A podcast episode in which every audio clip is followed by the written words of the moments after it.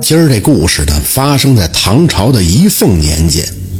说杭州啊，有一个名叫钟世成的商人。这钟世成年过五十，妻子早逝，膝下呢有两个女儿，大女儿叫梅娘，已经出嫁了；二女儿秀娘年方十四，待字在闺中。钟世成呢，准备到长安去犯司，但是又担心女儿秀娘独自在家不妥，于是就干脆带着秀娘一同经商。因路途遥远呀，江湖也是凶险莫测。钟世成让秀娘就扮作了男子的装扮，并给他取名叫钟二郎，对外称是自己的儿子。不止一日呢，父女二人就来到了长安城。钟世成在郊外也租了一间民房。可喜的是，在他们隔壁住着一个名叫苟秋生的货郎，也是从杭州来贩私的。那苟秋生年纪不到二十，父母双亡，早早的也就出来闯荡江湖了。但是为人十分的忠厚热情。得知钟世成父子也是从杭州过来的，就带着他们游遍了长安城，熟悉熟悉当地的环境。几天以后啊，这钟世成在城里边租了一间门面，开始贩丝的营生。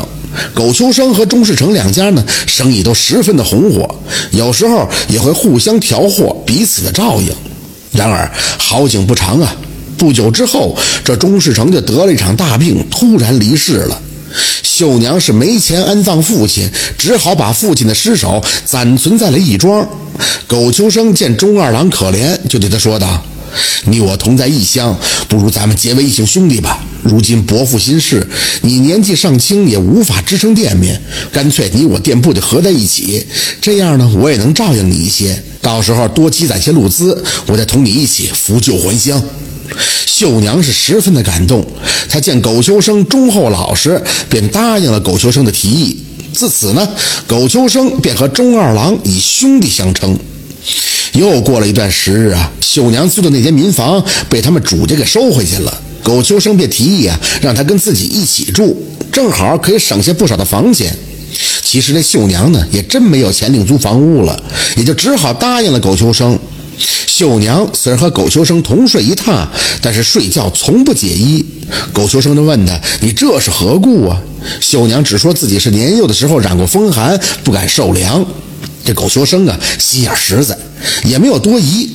每次沐浴更衣、出宫方便，秀娘也都是趁夜里苟秋生睡着了，才敢偷偷的溜出去。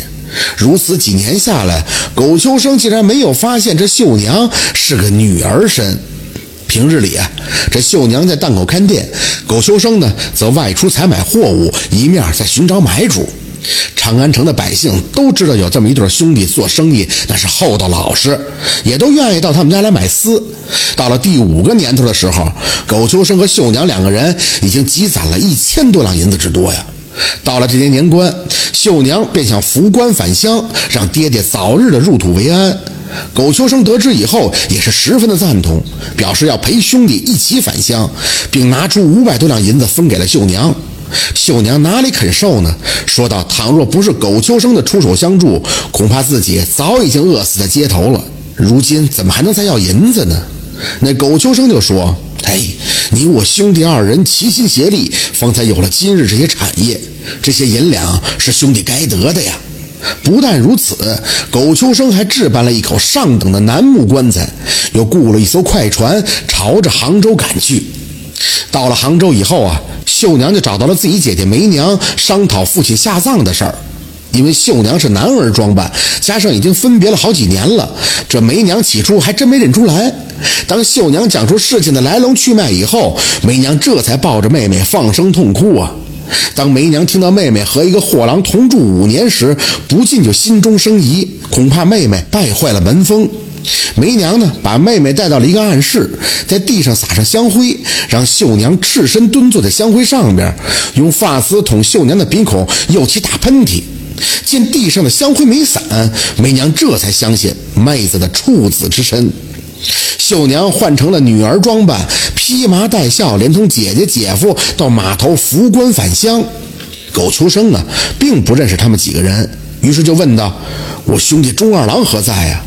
这时秀娘张口说道：“义兄，我就是二郎啊。”秀娘把自己之前的遭遇讲述了一番，苟秋生这才恍然大悟，原来和自己同榻五年的结拜兄弟竟是一个女子。苟秋生和秀娘生活了五年，早已有了感情。等秀娘把这父亲下葬之后，苟秋生便托媒人到秀娘家提亲。谁知道秀娘一口就给回绝了。那秀娘说道：“倘若你我就此结合，我守节五年，何人能信啊？岂不是沦为了别人的笑话？如今家父刚刚入土为安，望兄长莫再牵挂，另寻佳期。当年关照之恩，小女永生难忘。”苟秋生是心念秀娘，便没有回长安，而是在杭州的一个客栈住下。苟秋生呢，因为思念秀娘，竟然一病不起了。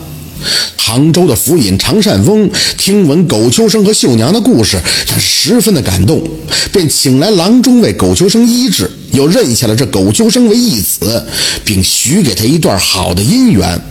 常善翁呢，背着苟秋生，又准备了一份聘礼，到秀娘家提亲。